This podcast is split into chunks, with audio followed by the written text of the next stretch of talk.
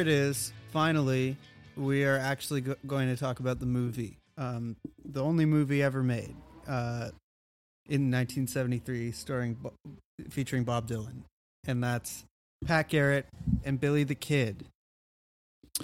Sure is. And on that note, welcome to Joker Man. Welcome to yes, welcome to Joker Man, a podcast about Bob Dylan. Yes. Which is why we're talking about Pat Garrett and Billy the Kid. Uh, because our, our good buddy Bob had a not a starring turn necessarily, but um, a supporting supporting role, I would say. Sure, sure. Supporting Billy in the in the story Right. in some fashion. He's kind of on Billy's side, I would say. He's For some amount of time, yeah. I mean, he he seems to kind of drift. Well, I mean, we we we'll we'll get into this We'll as get we get into into, the uh, as we get into the plot. But yeah, uh, so this is uh, an atypical episode of Joker Men uh, in that we are talking about the motion picture instead of um, instead of the record or any other record. right. This is Joker Men at the movies. Yes, We're going to be using the three star rating system, using the three star rating system to talk about our ideas about this movie. all right, that's fair. But yeah, I mean, it. Uh, this was a movie that neither of us had seen before, right? You hadn't seen it before. I hadn't, no. And w- one could argue that neither of us still have actually really seen this movie because uh, sadly we were not able to view the director's cut or the uh, the other sort of special edition that features uh, more footage, more of what this movie was intended to be by Sam Peckinpah. Um, famously, this film was butchered, deeply uh, compromised by studio meddling, and so we just watched the uh, the peasant version, the average Joe theatrical release. I I think I actually saw not the director's cut, but the special edition, the ah, the one on iTunes that was uh, I think it's like 115 minutes. The one on Amazon looked like it was about 106 or something like that, which which matches up with the theatrical cut. huh. What's the what's the runtime on the Amazon one? The runtime of the one that I watched is an hour and forty two minutes. Hour and 42. Yeah, so that's that's the theatrical cut. Right. Um, the the special edition is 115 minutes, so like you know just short of two hours. Um, and then the you know quote unquote director's cut, um, or actual initial cut is just over two hours, 122 minutes. Uh, so you and I, I think, have viewed slightly different experiences. wow.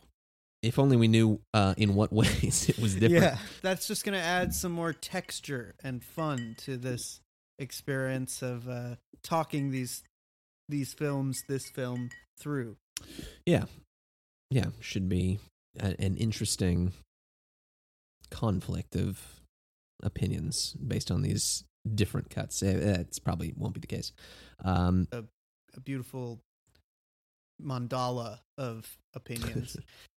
well, before before we start talking about the movie itself, I, I thought it would be interesting just to like kind of chat about like Bob Bob's history uh, as an actor, um, and his his uh, roles in movies, um, both you know fictional and dramatic like this, as well as uh, you know uh, documentaries, um, which are um, maybe a little more well known for him, obviously. Um, but yeah, this was uh, I'm, I'm looking at the IMDb right now. Um, uh, sorry for uh, Giving uh, away your, our trade secrets. Yeah, I should have kept that quiet. Uh, this is actually a very rare, uh, difficult to find uh, book that enumerates all of Bob's uh, acting credits throughout his life. Yeah. it was only only Yeah. released in uh, Portugal, uh, you know, in in the early '90s. Um, but yeah, this this uh, this was basically his first dramatic role um, uh, up until you know whenever it came out, '72.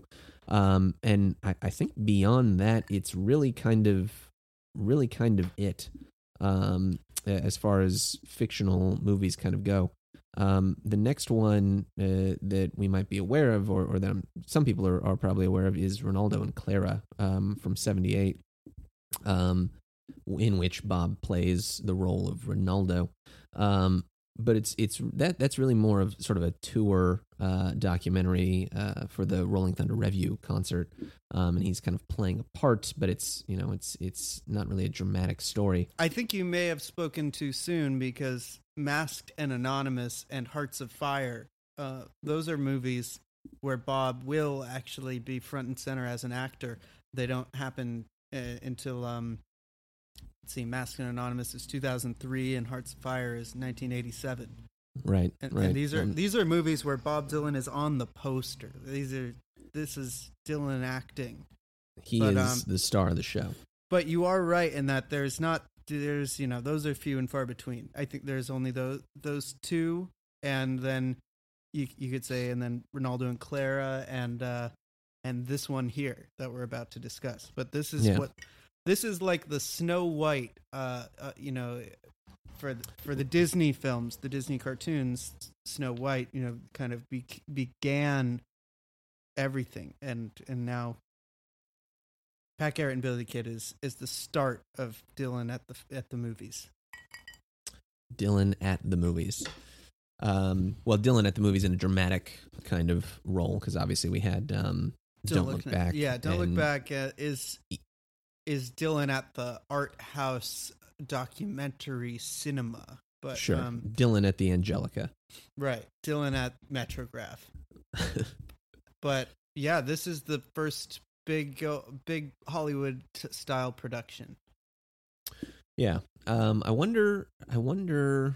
I wonder. I like the the.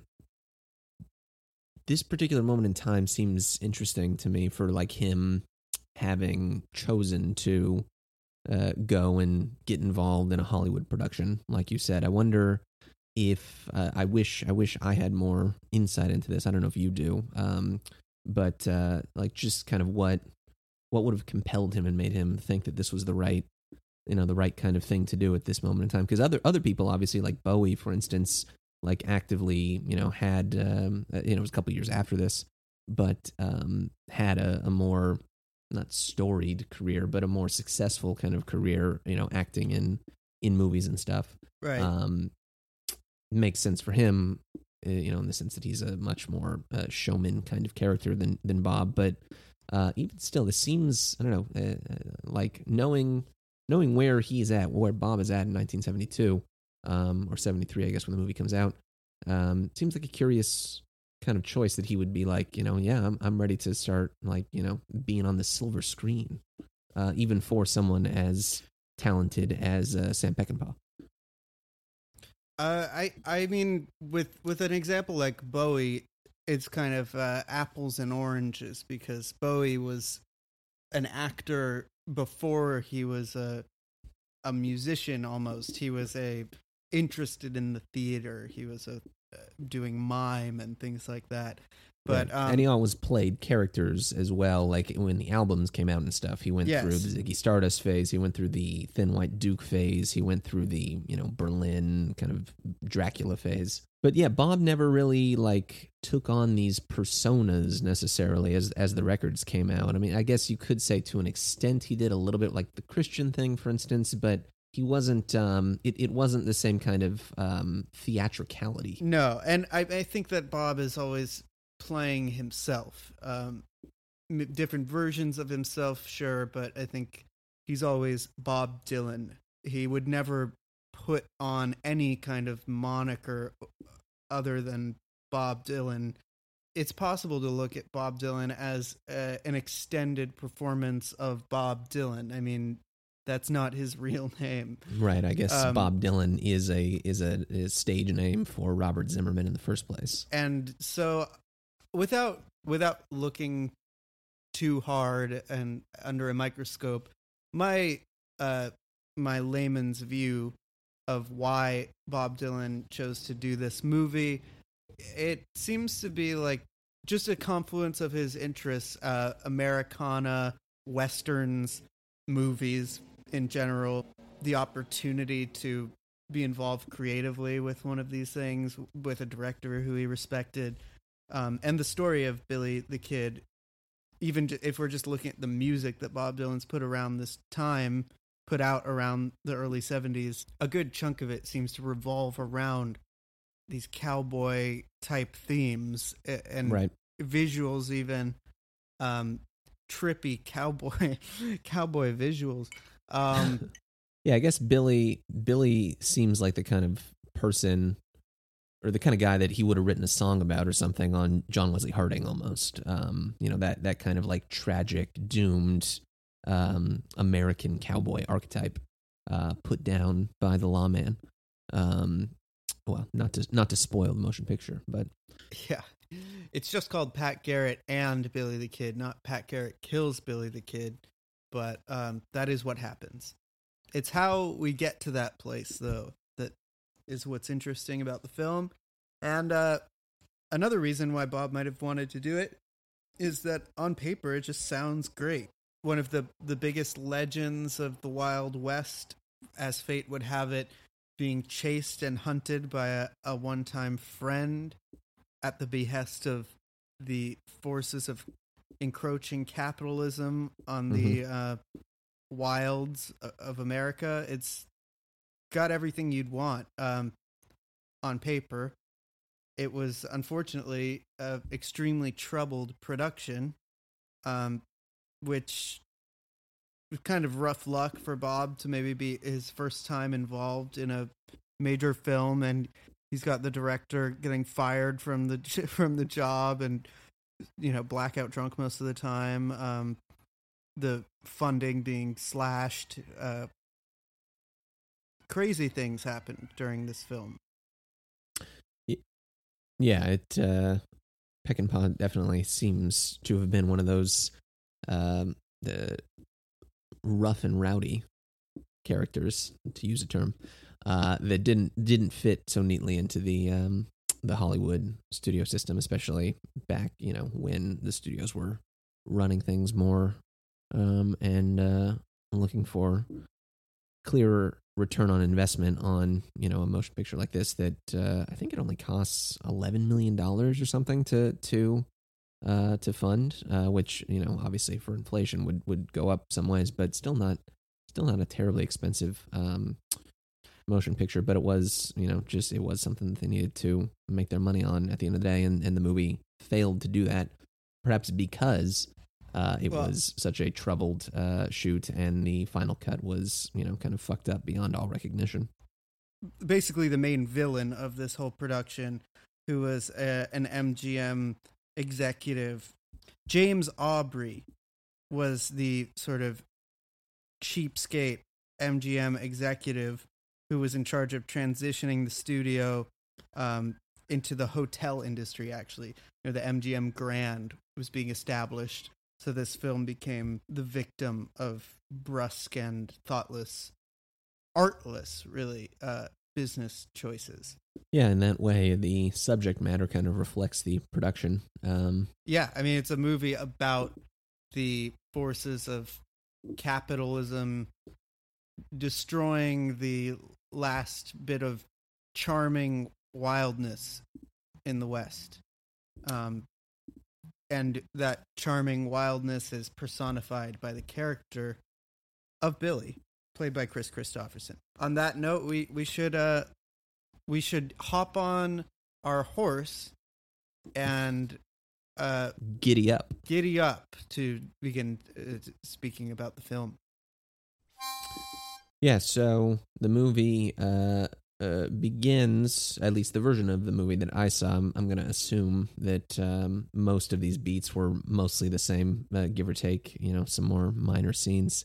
Uh, begins uh, sort of in uh, in media res at the very end of Pat Garrett's life, as he's kind of traipsing through the desert um, in 1909, I think. Damn. Um, mine, you know, mine did not begin that way. Did it not? No, the version what? I saw, the the, the the butchered theatrical version, which I saw, begins with like a very abrupt cut to them, uh, to like a western uh little town, and they're all shooting chickens. Um, Pat Garrett's shooting chickens that are buried to their necks, and uh, then they're eating chicken. So that was the very first scene for you. Yeah. Wow. All right. Well, we're we're already up to a rollicking start here. So yeah, um, yeah the, yours begins with with the end of Pat Garrett's life. Yeah, it's sort of a uh, you know it, it begins at the end of Pat um, in 1909, and um, he ends up uh, being assassinated by um, someone. We're not sure who, but we'll we'll come to uh, discover who later on. Um, and uh, and it's sort of intercut with this um, uh, with the scene that you're talking about, where uh, Billy and his gang of of goons are kind of uh, taking target practice with these chickens uh, that are buried up to their heads. Um, but yeah, at the, at the, the very beginning, the outset of the movie, Pat is assassinated, and so we need to find out what the significance of this is and, and how we how we get to that point. God, or that, that's, that's kind of the idea that's set up. That's already so much better. that is so much more interesting than just starting off with like this random scene where James uh, Coburn, who plays Pat Garrett, wanders up to Billy and they shoot at these chickens, eat some chicken, and then Pat takes Billy aside and they they go into this cantina and he sits him down and tells him the new elected officials they want you gone they want you out of the country billy's like uh, are you do they are, is this a request or is this a demand and then uh, pat says basically you know as you know he's now the sheriff he's the new sheriff in town um, that despite their history he says i'm uh, giving you a head start basically a few days but then I'm gonna come for you. Right, and then the opening credits roll. Yeah, and the song plays. Uh, but yeah, that was uh, you. You mentioned that they, that conversation took place in a cantina, uh, and this this was the instance of the cantina theme from the record that we discussed. Um, That's right. I, I guess just like very general impressions of the music, uh, uh, the use in the movie. I, it could have been done could have been done better as as far as I'm concerned. A, a lot of it seems a little um, uh, haphazard or arbitrary uh, the way that it's used. And uh, I remember when we were talking about the album last time, you know, we we both kind of said like, oh, you know, maybe once we've seen the movie and seen how the music kind of fits in, uh, it'll make it'll make a little more sense and and be a little more significant or resonant. Um, and is uh, to be to be honest, I don't know how true that ended up being. Yeah, I also agree with you that it feels a little bit, yeah, a little haphazard. Quirky, I guess, is like the positive swing on on how it's used, but uh maybe just kind of random is the negative. Yeah, yeah. I mean, I, like it, it's it's very easy to, um, well, for me at least, like I uh, the the touch point or the, or the touchstone that you compare this against, um, especially right now, considering uh, he just passed away this last week um, is um, uh, Morricone and his work for soundtracks on like the Sergio Leone westerns and stuff. Um, and the way that like the way that that music like reinforces what's going on on screen and really kind of like uh, really throws it into stark relief and, and dramatizes it and like kind of is seared into your mind along with whatever you're seeing it's it's just as important as the action and the acting itself i actually the more I think about it and sort of ruminate on the use of the music in this, I actually do think I like it. I because it has some kind of weird friction with the action on the screen at various points mm-hmm. rather than just be completely parallel with it. And I think that can give a little bit of room for thought eh, on bigger themes. Hmm.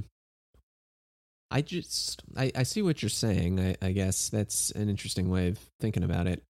I just like I, I wanted there to be a deeper kind of tie between what was happening on on the screen and what what Bob's music was, uh, you know, kind of reinforcing orally. Um, and especially like with a song like "Knocking on Heaven's Door," for instance, um, and even you know a couple versions of Billy, which are are um, uh, good songs. I think certainly. Um, you know that those songs are really, really strong and powerful for me. Just listening to them as songs, and uh, I don't know the way the way that that they were deployed in the uh, in the movie. I don't know. It just just left something to be desired.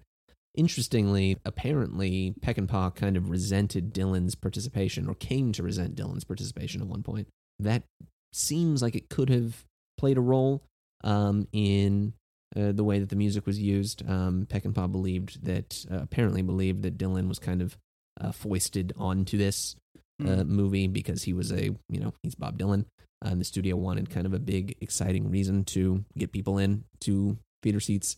I don't know. Maybe maybe he wanted to deliberately undercut the music that was provided for him, but uh, if he did, you know, it, it it ended up I think working to the detriment of the overall overall vibe.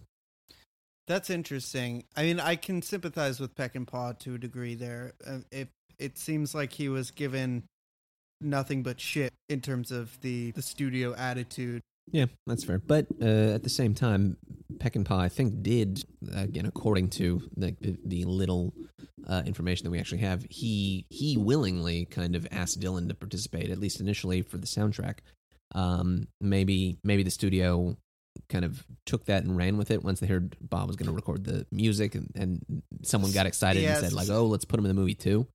Um, Something uh, probably, I mean, maybe not so polite to note, but um, for what it's worth, um, Peckinpah had a, a debilitating drug and alcohol problem, which maybe accounts for some of the contradictions of his choices. maybe it's a, a fool's errand to try to parse, like, at which points Peckinpah was pro or anti Bob. There's a, a funny story that I read. So uh, apparently, some information about Peckinpah's uh, habits it, it got it got its way around uh, Hollywood. Basically, people knew what was up, and and so Peckinpah took out a full page ad in the Hollywood Reporter with a photograph of himself on a stretcher uh, carried by the cast and crew, and there's a, a bottle of of scotch being fed into an IV in his arm. Didn't go over well with the uh, the people at the studio. I'm sure. yeah, I can't imagine. Anyway, we let's let's hop back onto. we got off the horse. I get we get back on the horse. We keep Yeah, we- ho- clip clopping along. Exactly. Get get back up to a trot. Yeah, opening credits roll right uh, after after Pat and Billy have their kind of sit down in the cantina, and then I like this part. Before we go on, one of these goons asks Billy, like, "Why don't you just kill Pat Garrett? He just told you he's gonna get you." Hmm. Kristofferson, as Billy says, uh, "Why would I kill him? He's my friend." it's, a, it's it's a good point. Why you, you don't want to kill your friend? Uh, But yeah, it's an it's an interesting dynamic I think that's set up, and I don't know how true to life that necessarily was. Uh, you know whether there was a, a much of a deep friendship, a previous friendship between Pat Garrett and Billy the Kid.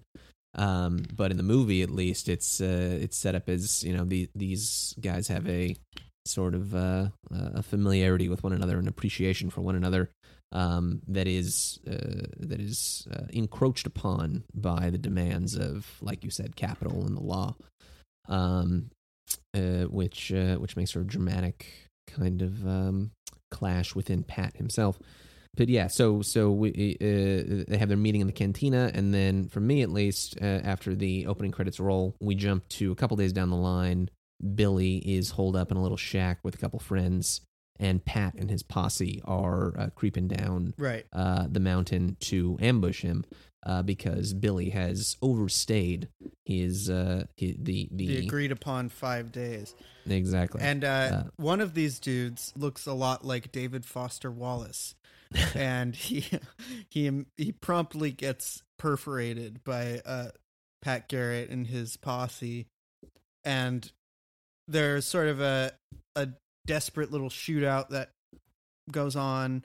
The blood in this movie um, is very red, very bright. red as a fire engine. It is it is ketchup, it is tomato sauce red. And uh that's fun to see. Um Yeah. I, I always appreciate that. It's uh very theatrical. Um anyway, after this shootout, Billy is is captured he, Billy is taken with uh, with arms wide open. He stands and um, he uh, he's taken by the law. And Pat at this point uh, looks pretty cool. He's he's got all black like sheriff's gear on. Yeah. We should do a I- little brief description of these how these gen- how these men appear on screen. Um, Right. Kris Kristofferson just looks like like a cartoon of a like of a football playing hunk. he just looks like Hercules. It- he's very but he's he's- very like doughy, I would say. Lots just lots of lots Yeah. of flesh all all about him. but he looks great. He looks like if you had one word to describe him, I would say uh healthy. He looks Sure. like a, fu- a very health. healthy boy. Robust. yeah. Um he's got this, you know, great smile on Kris Kristofferson, sparkle in his eye. And uh, we last saw Kris Kristofferson. We last talked about him on this podcast when we mentioned that he was responsible for holding the percussion instruments on Lay Lady Lay because he was working as a janitor at That's uh, right. I forgot the about that. studio during the studio. Nashville Skyline. Um, so the, the, they meet again, Bob and Chris. Anyway, Pat Garrett, played by James Coburn, also has a very rugged, a different sort of manly appearance. He looks more um, grave and serious, uh, very cool much of the time. Uh, yeah. He's tall, kind of reedy. Uh, got a good mustache um, uh, going throughout most of the most of the picture. on yeah, and off mustache. on and off. Yeah, it comes and goes. Uh, but like you said, in this particular scene, he looks he, he looks like uh, just like kind of a, a country badass, like black, all black head to toe in the presumably scorching New Mexico desert.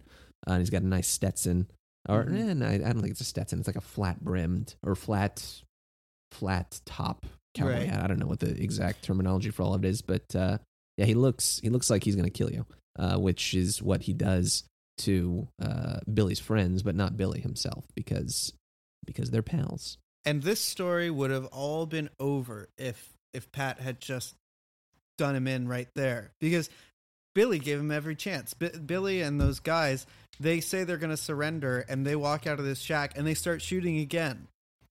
Uh really Pat has no reason not to just end Billy right there. He could have gotten away with it, but he lets Billy surrender uh, on his own terms. And if if he didn't do that, then you wouldn't have the rest of the movie. Thank thank goodness for our sake that he did uh, allow Billy to surrender because we would have been deprived of, of uh, several hours of motion picture entertainment. He he takes Billy uh, and and jails him. The the soundtrack comes in. You Mhm. hear that uh, spirited la la la la la, which is uh, which song from the soundtrack is that? I don't know. I forget. Yeah. We're uh we're we're very good and detailed and scholarly. We're in movie mode, okay? We're in we're in film watchers mode. Who fucking cares? Don't be a bitch. Literally, who cares? okay. Uh, next, uh, you see Billy uh, in imprisoned. Billy under the yoke of the law. Yes, under under lock and key, and there's a sort of a righteous, pious lawman uh, who's very interested in Billy's uh, Billy getting his comeuppance, uh, and Billy's sort of uh, flippant and He uh, says, "Kiss my ass." "Yeah, devil may care." And uh, this this older pious gentleman really wants to rough him up, but Pat again intercedes on Billy's behalf, you know, keeps keeps him from getting too riled up. But yeah, Billy's uh, sitting there playing cards. Uh, his, his foot's all locked up, and then at some point uh, he's left with the sheriff. He walks him out to the outhouse, where I forget. Billy finds a gun hidden in a newspaper. So much like that famous scene in in The Godfather, finding a gun in the toilet. Yeah, something not entirely unlike that. Yeah, I guess this this would have come out just before The Godfather, so maybe this is where uh, Coppola got it from. Where'd he get that gun? It, that, that was my question. In your version, was it clear who planted the gun there? No. Okay, yeah, it wasn't clear in my version either. which makes me kind of think that maybe maybe Pat himself, Did Pat do that? you know, I mean, the whole tension of this film centers around Pat's reluctance to do this thing, to actually kill Billy. right? He's a romantic. He's a romantic being forced to be a drone of the, of the state. Right. And in a way it's a it's a romance. This whole thing is a romance between Pat and Billy. I, I watched it with uh, Grace, my girlfriend, last night, and she also uh, w- was very invested in the seeming uh, unstated uh, homoeroticism between Pat and Billy. Yeah, I mean, w- you could read it that way. You could read it as simply as a as a, a an intense brotherly affection. But in any case, these two men clearly have a respect for each other, and it's keeping one of them from doing his job. Um, does d- is Pat the one who left that gun? That would be kind of crazy. Yeah. But uh, you know, maybe the director's director's cut actually made that clear and elucidated these finer points.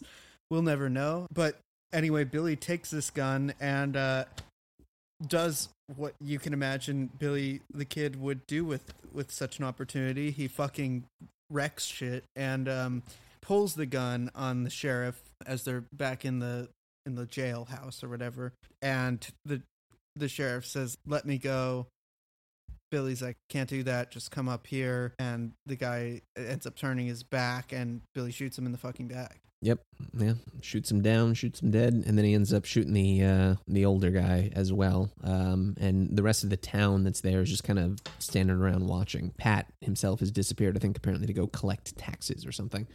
Right. Um, and um, um, yeah, everyone else who's around uh, just kind of uh, watches Billy shoot these lawmen down, and then one of the guys ends up uh, supplying him with a horse, I think, to to make his escape. Uh, and here is where, uh, at least again in my version, we get the first couple glimpses of Of uh, of our boy as as Alias.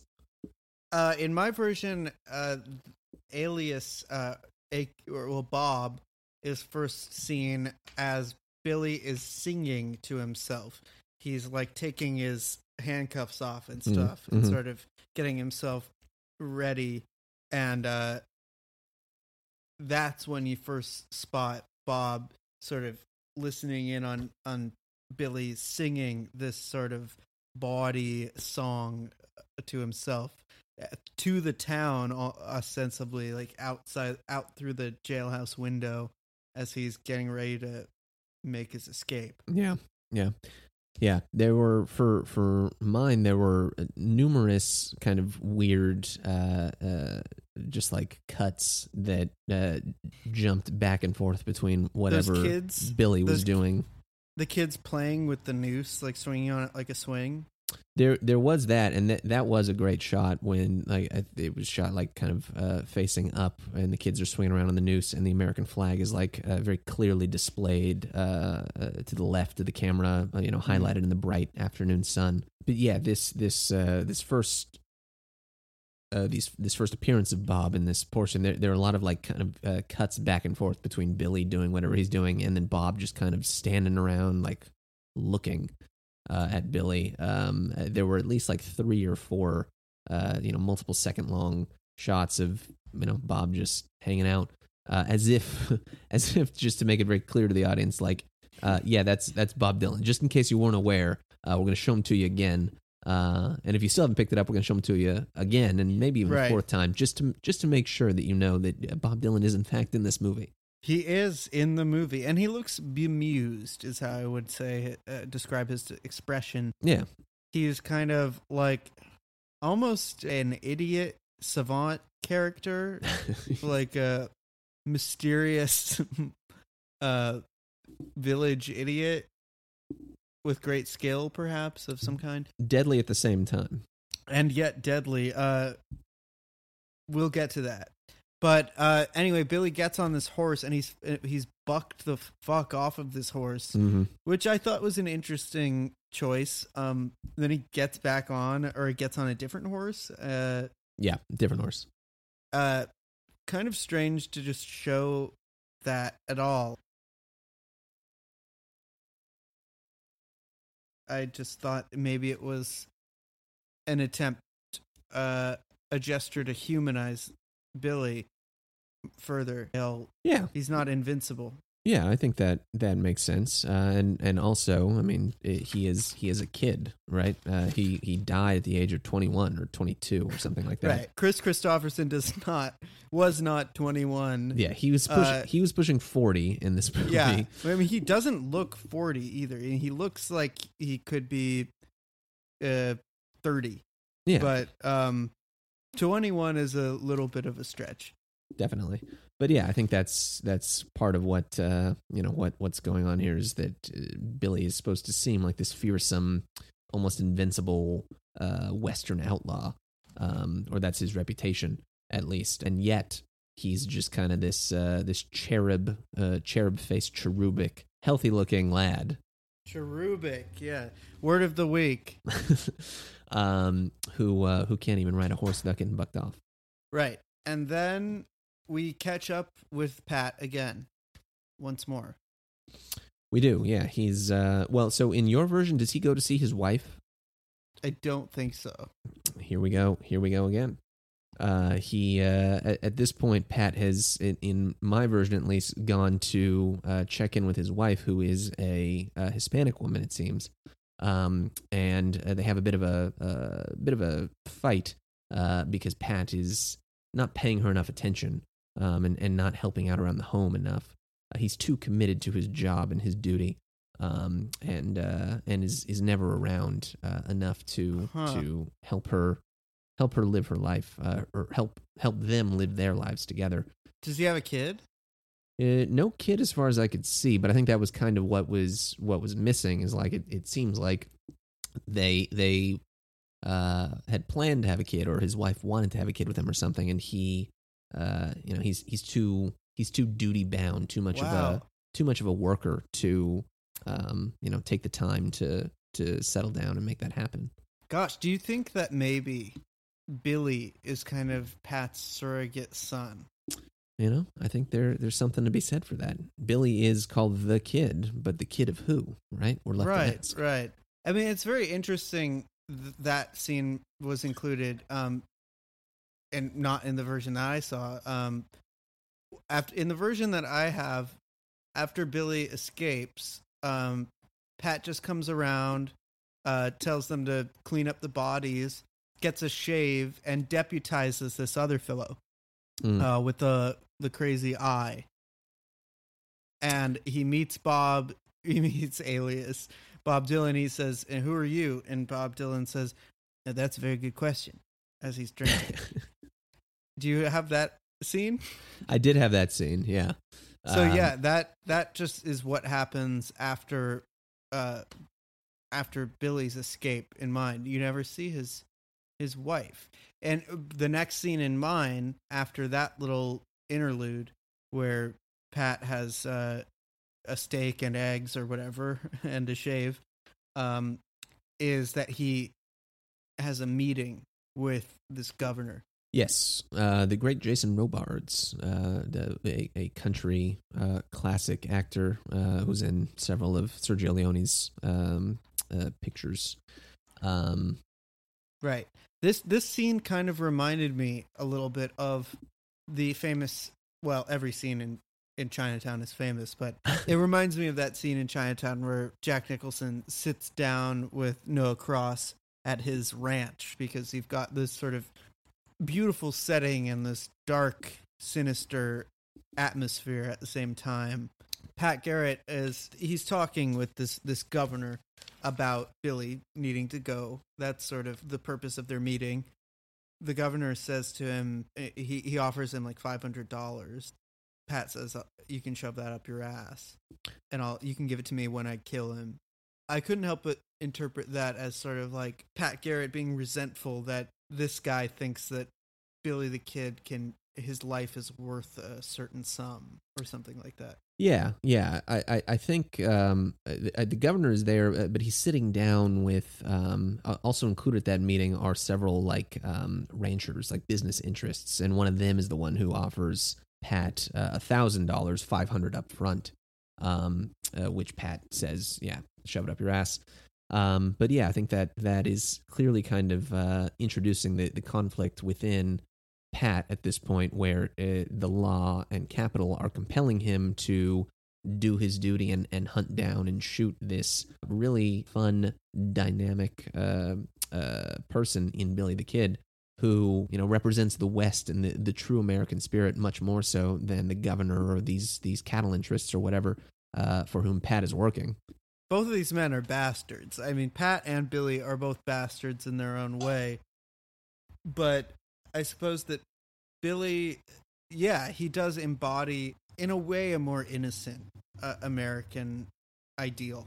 Um, even though he is a murderer who really has no principles, he is charming and he's he's uh there's something about him that you want to root for and maybe that's a perfect uh character to sort of embody a certain a certain angle of of America of uh, if you want to look at America as a from a historical perspective at a, in a flattering light Billy is like the charming convivial rascal Convivial.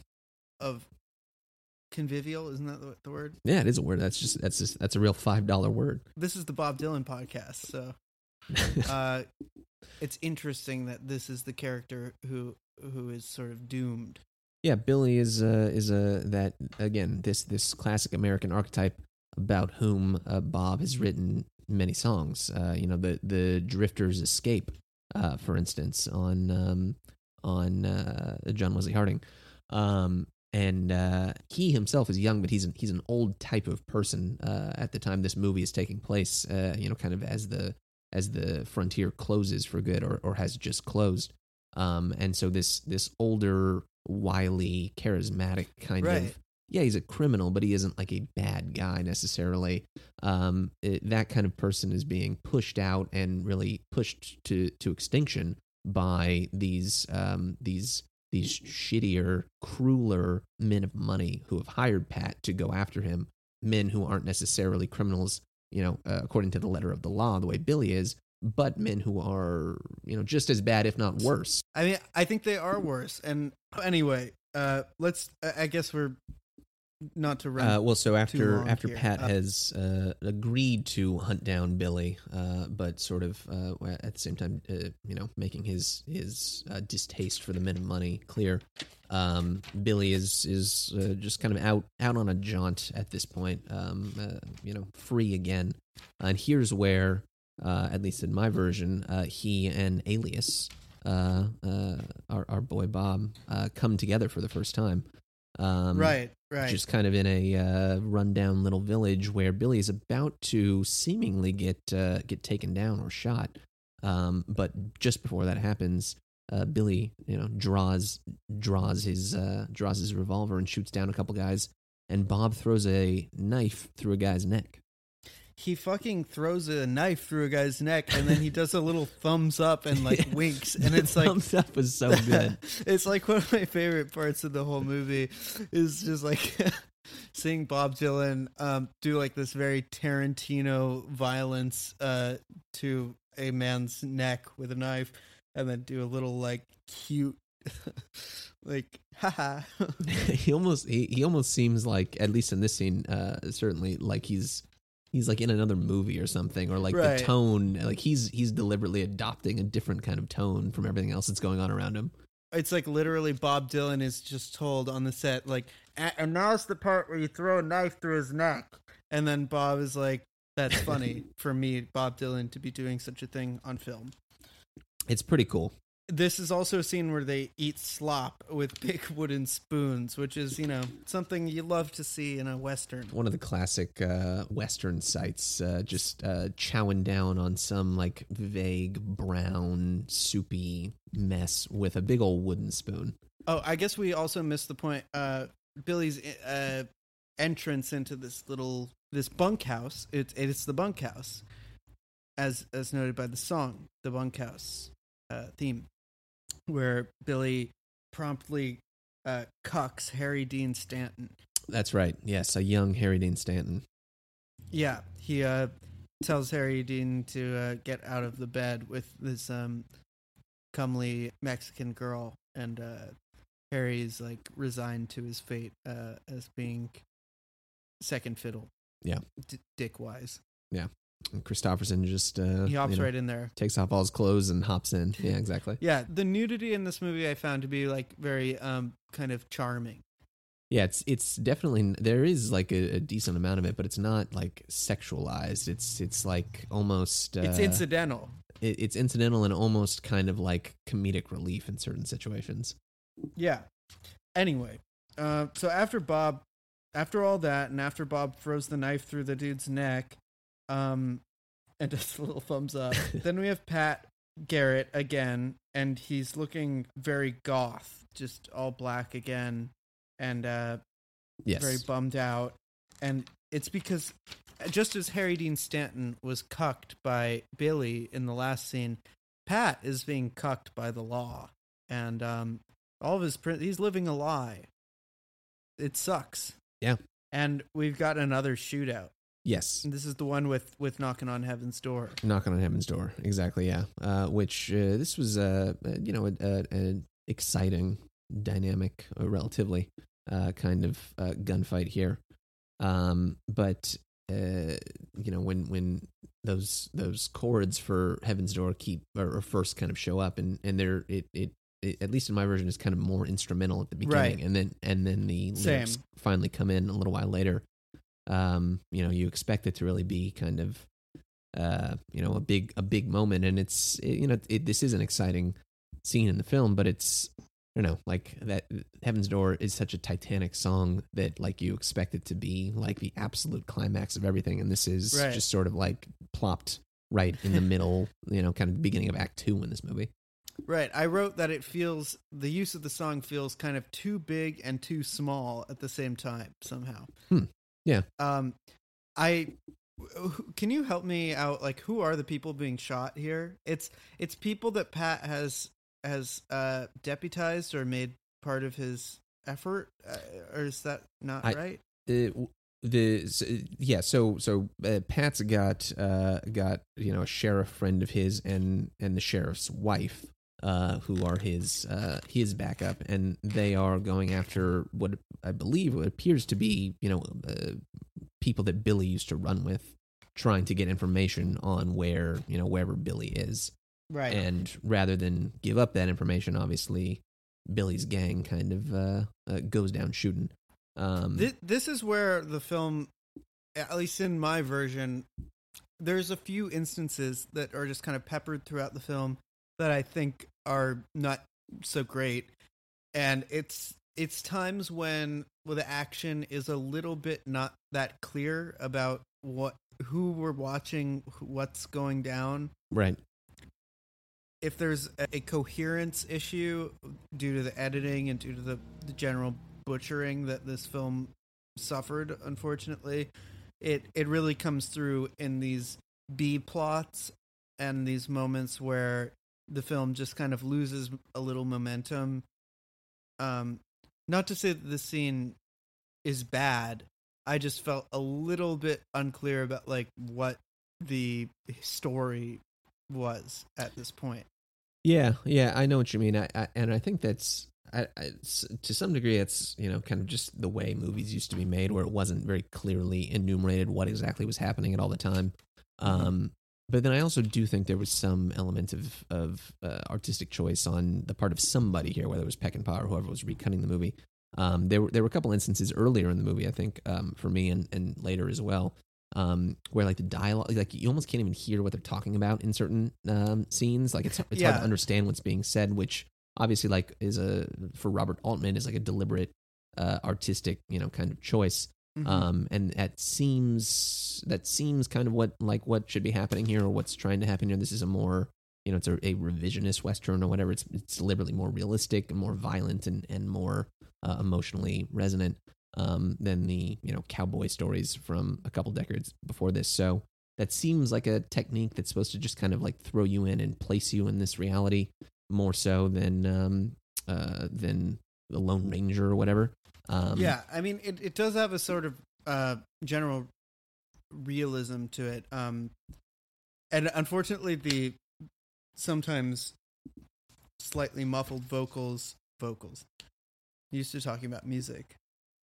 The sometimes slightly muffled dialogue.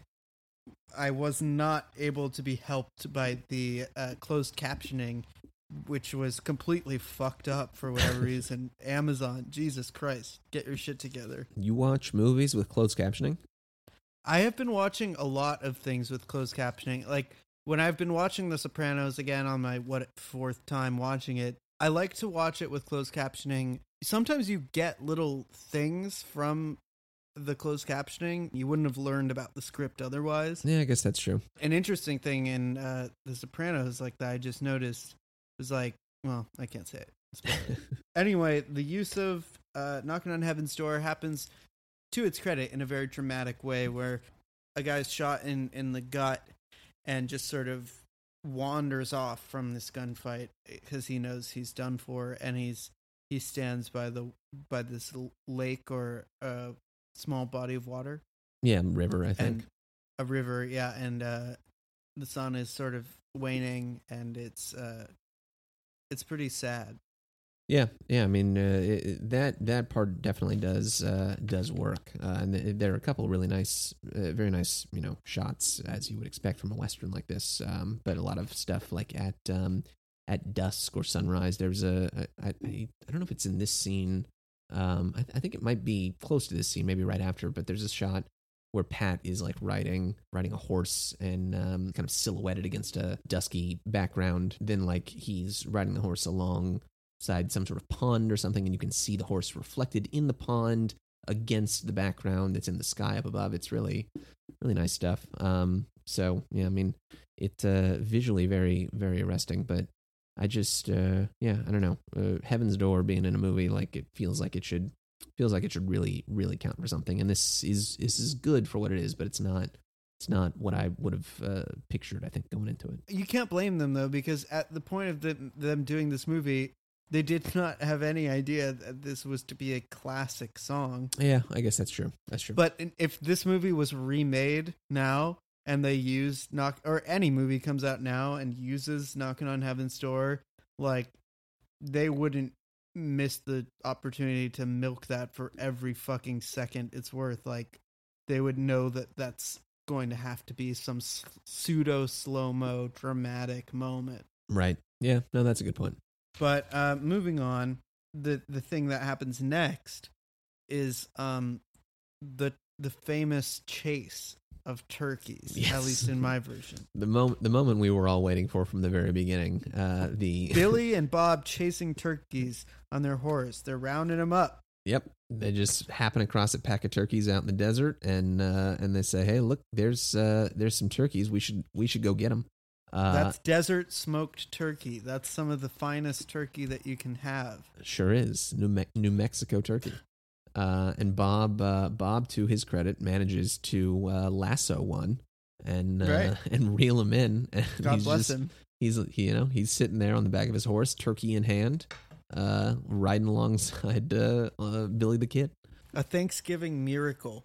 Then these guys come by, and there's another shootout. Just shootout after shootout. They have to sort of hide down in these weeds. They kill most of the guys, right? Bob and Billy.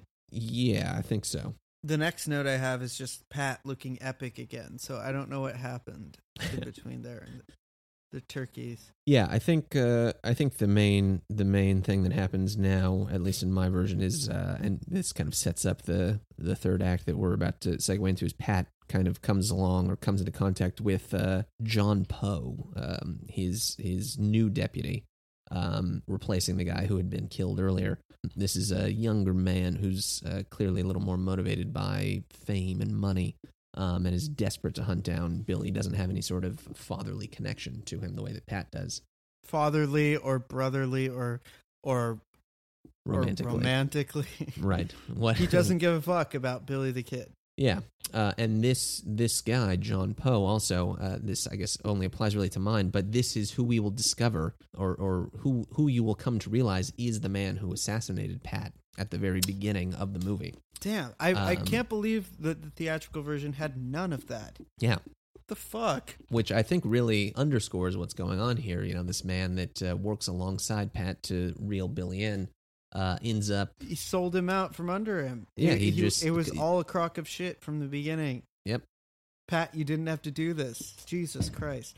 I, I guess before we go into the final act, I have to mention a very weird uh, personal fact. So, like, as a kid, when I was like uh, a little a boy of uh, nine, eight or nine or ten, one of my good friends at the time, his last name is Garrett. He's literally a descendant of Pat Garrett. Really? Yes. Not only that, but it turns out um, my astrological signs are the exact same as Billy the Kid's. Wow. So you have uh, you have spiritual connections to to both Pat and Billy. Isn't that strange? Yeah, straight up, uh, a, rel- a a descendant Of of Pat. Pat. Garrett, and and here's me with the same uh, rising moon and sun sign as one William Bonney, Billy the Kid. I'll be damned. That's Sagittarius Sun, Scorpio Moon, Capricorn Rising. Anyway, Yeah. So after uh, after John Poe joins up with Garrett, uh, the traitorous uh, John Poe, Billy ends up in a uh, little. Um, he uh, makes a visit. yeah. He makes a visit uh, to Is this. it his fan? It's not his family. Yeah, his I think it's his friend or something. I don't know. Someone Some that he knows. Yeah. Some folks that he knows.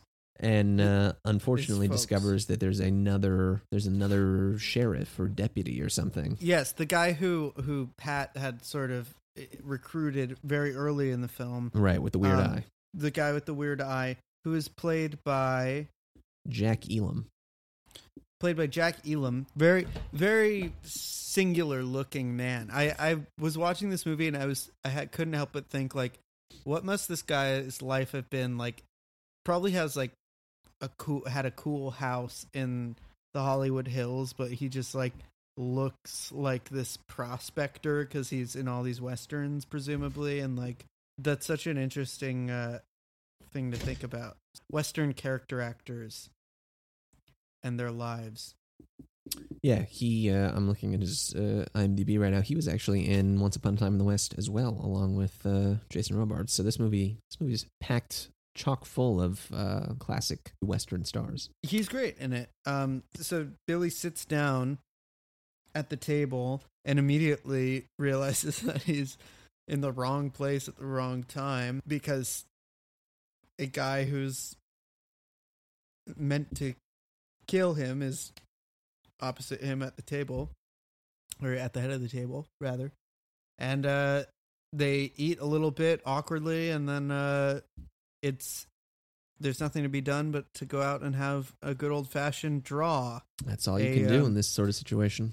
and uh billy shoots him at eight paces when they've decided upon ten is that right Yeah, well, Billy doesn't take a single pace. Uh, the uh, the sheriff uh, starts pacing, uh, presumably to ten paces out. But as soon as he takes a one step away, Billy just turns and aims his gun at him. And uh, the sheriff also uh, does dastardly turn on Billy at eight paces. But because Billy has already prepared himself for this underhanded maneuver, he's ready to just pull the trigger as soon as the sheriff turns around. see i, I didn't catch exactly how that went down so they both were doing bullshit They were both going to cheat each other, but Billy understood that this guy was going to cheat him, and this guy didn't understand that Billy was going to cheat him. So Billy gets the upper hand.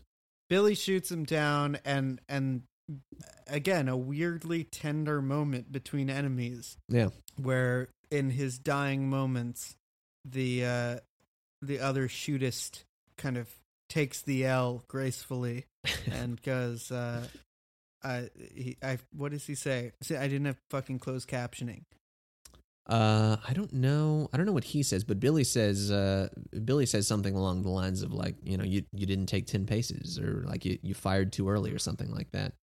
Uh, and and the the sheriff just kind of uh, accepts his uh, impending death. Uh, and this also, uh, in my version at least, uh, marks a return of Heaven's Door.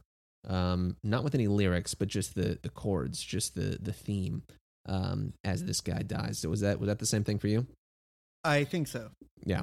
At, at that point, we're we're off towards uh, the final confrontation. Well, there's the scene where Pat is in this uh, saloon, this grocery or something, Right. and uh, the the guy who owns the place is kind of uh, chatting with Pat, saying like, "Do you hear about that new broad who came into town? She has a huge ass." and he's like, "There's nothing greater than that. That's so that's so awesome." And Pat's just like, Pat is like deeply depressed at this point. Doesn't care about like the new whore with huge cans and um uh big badonk, and so he's just kind of like, yeah, whatever. And uh, Bob Dylan, uh, alias, uh, is also just there, and this is one of the great performance moments for Bob because he, throughout this whole uh, section, is just like reading aloud the cans on the wall and going beans, beans, spinach, tomatoes, beans, succotash, beans. beans, beef stew, beans. really really the the kind of star making turn i think from this uh from this movie for bob uh this is this is the scene that that that we were all waiting for from the very beginning is hearing bob just name off types of dry goods uh in cans on a shelf These are wet goods. i guess they are wet aren't they yeah they're in cans These are the some of the wettest things you can eat. beans, succotash, beans. I mean, I, I feel like I should go back and take a drink every time he says beans in this scene. yeah that could be if you're looking for a uh, pat garrett and billy the kid drinking game uh the the drinking game is anytime bob says beans which will happen for virtually none of the movie except for these uh like 90 seconds uh In, which, it happens like 40 times. Right, exactly. Uh, um and then Pat Pat just fucking uh shoots this guy dead. Um he he shoots presumably one of Billy's buddies. I kind of lost the plot here. Yeah, I think uh, Alias Bob and and this uh, these other guys that are in there uh, in the bar with Pat. Uh, these were you know uh, some of the guys that Billy was running with earlier, and then split off uh, from at one point. And then these guys all kind of picked the wrong saloon to wander into, where Pat is sitting there drinking himself to death, and and Pat is under you know he, he's aware of of these guys' reputation, so he toys with them makes Bob go read the cans, uh, and then ends up, uh, yeah, shooting shooting one guy. Um, he also he has Bob do several other things. Wait, in he my makes version. Bob read the cans? Yeah, he uh, he he's sort of like toying with them all. Uh, Pat is toying with them all in my version, where initially he makes Bob uh, uh, smack a guy in the back of the head with a shotgun What the fuck? uh, and knocks him out of a chair. Um, so first, first we get to see uh, Bob do that with the butt of a gun, uh, and then after that, uh, Pat has Bob uh, uh, tuck an older man's hat brim low down over his eyes, um, uh, so that he can't, so this older man can't see anything. I got Um, and- none of that, and I don't, I don't even know if maybe I just wasn't paying that close of attention, but I'm, I I don't know if I saw a point where Pat made Bob read the beans. Yeah, and then after after he has Bob do those two things, he says, you know, go now now go on over there and uh, read me everything that's on the shelf. And while Bob is doing that, then Pat uh, has this confrontation with this other no good Nick uh, at the table that ends up in uh, Pat, you know, shooting him in the chest. Damn, we're going kind of long here. Yeah, so- we've spent more than enough time prattling on about this. look. It's it's less than the the length of the film. So uh, yeah, how would you That's fair. expect anybody to discuss a film shorter than the length of the film? And this is a question for you, the listener. How could you possibly expect us to do uh, this any quicker? What could you do this any quicker? Yeah, we're the ones uh, doing it, so you're gonna have to be happy with what you get. Maybe someone will do this better than us at a certain point uh, later, but right now we're the ones doing it. So just you know, o- open a soda and drink your soda and have or have a snack. The next thing that happens is um, Pat uh, ends up in a whorehouse and he slaps a woman and then and he also he fucks. Yeah, he has a pretty good time with a whole a whole cast of uh, of sex workers. A bevy a bevy of sex working women. He has a ba- they bathe him. Yep. He's shameless. Uh, Pat's really a sad figure at this point in the film. Why isn't he just like killing Billy? Why didn't he kill Billy when he had the chance? It's because he's hung up, I guess. Whether it's some version of uh, fatherly, brotherly, or uh, sexually love, he's he's not trying to kill Billy right quick. He's putting it off. Yeah, he seems to be a little directionless, I would say, uh, especially you know in context of that earlier scene with his uh, his wife that we talked about that you ended up missing. which I think is a fascinating inclusion Yeah. and should be in the film. I think it makes the movie a lot sadder too. It adds more weight and drama to the fact that Pat is so caught up in this mess. Yeah. That he has a wife at home. Yeah, get home to your uh, get home to your wife, dude. Anyways, uh, the sheriff or deputy that Pat had teamed up with uh, earlier, uh, Poe, uh, confronts him in this whorehouse uh, in bed with all these women, um, and uh, and they end up uh, riding on. At this point, Pat has gotten some information from one of these women about where Billy is, uh, and they, I believe, they from there, you know, head out to Fort Sumner uh, which is where Billy is at. He's also uh, getting down with uh, with a woman with uh, really nice uh, long uh, uh, braids in her hair, um, wearing kind of a cool poncho. Did we Very- skip the part where Billy um Billy ends up uh confronting a robbery in in progress?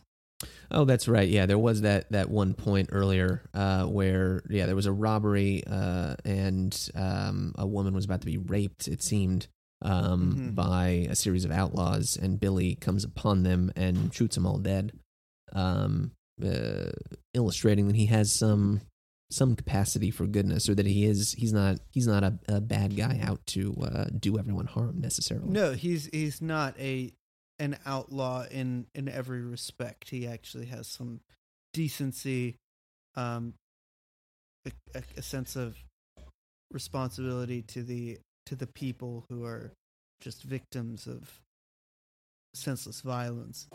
Yes. So as Billy uh, gets it in, Pat is waiting with his guys. They're approaching the uh, casita or whatever the whatever you call this. yeah. And there's a final showdown. Yeah, it's about to go down, and calling it a showdown, it feels a little false because really it's an ambush. Yeah, that's true. It is. It is sort of a cowardly way of uh, of bringing Billy's life to a close. There's no. There's no duel. There's no big uh, shootout or anything. Uh, you know, Billy just ends up getting shot in the back, basically. Well, he says, he says "Quién es," which means "who's there" yeah. in Spanish. Um, it's not lost on me, uh, and I'm sure not on you, that if we are to have a reading of this film where where we take the the homoeroticism to its logical endpoint, it seems fitting that Pat would would finish Billy off as he's most vulnerable and uh, shirtless and uh, just was making love to a woman in a private moment. It's a very weirdly intimate way for for Billy to to get his final uh to get shot in the chest. Yeah, Pat is uh, Pat is is motivated here by his unrequited love for Billy, and once he sees Billy uh, acting upon uh, his Billy's uh, heterosexual desire with a woman, uh, Pat is it flies into a, a, a love fueled rage and just cuts him down mercilessly. Uh, once he once he realizes that he'll never he'll never get uh, the love that he so desires. And then he shoots a he shoots the mirror at his own ref- he shoots at his own reflection. hmm Clearly, kind of uh, illustrating uh, his own sense of self-loathing um, at uh, at at being forced to uh, cut down Billy like this. to kill such a beautiful man. Yeah, and that's reinforced with the uh, the very last shot um, when with, with Pat riding off into the sunset again. Another beautiful, beautiful image. Um, uh, his dark and shaded figure uh, drawing off into the colorful distance of the West. Um, Purple. and there's a little kid uh, throwing throwing rocks at him as he's as he's riding out of town. Yeah, this little kid, as Pat rides off into the sort of desolate but beautiful uh, purple horizon, this little kid is throwing rocks at him, just like instinctively uh, hates this man who he probably just recognizes as a another cop. Yeah. He's uh, you know who's who's to say really at the end of all this that anyone would have been any better off with Pat killing Billy uh, as opposed to Billy killing Pat. If if all cops are bastards, what what better film to elucidate that point? Well said. It's a per- it's a perfect viewing for the moment. Absolutely. And uh, another thing that comes to mind is that this film feels, in a weird way, like a distorted mirror version of No Country for Old Men. If there was a movie version of Knocking on Heaven's Door, I sort of think of No Country for Old Men as being like the best movie of that in a way. Hmm. Hmm. And, and and this movie, these movies have a similar, have a, like a kind of odd mirror relationship.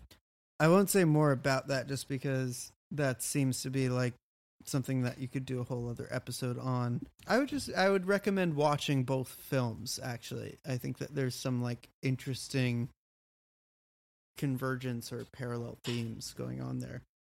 Yeah, I, I think you're right. There's definitely, uh, I would imagine that the Coens were very much inspired by not only this, but you know the other Peckinpah westerns, Wild Bunch, and stuff like that with uh, No Country.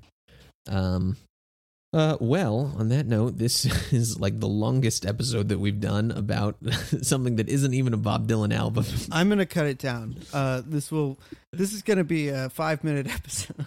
Somehow I'll make it uh, digestible. That's uh, that's that's editing magic. We'll always we we can always fix it in post. Yeah, a a thing that uh, of all episodes to mention editing, this is the one because Jesus God, this is a editing monstrosity. Uh, although, in my experience watching the theatrical cut, I thought it was pretty good. Yeah, yeah. I uh, I, I was uh, very happy with the motion picture. Uh, in uh, in general, I'm I'm a fan of westerns, although I haven't seen nearly uh, as many as I should. Um, We, and this we gotta was, watch uh, more. Yeah, I agree. Maybe we can uh, start doing uh, a western podcast also. Yeah, why not?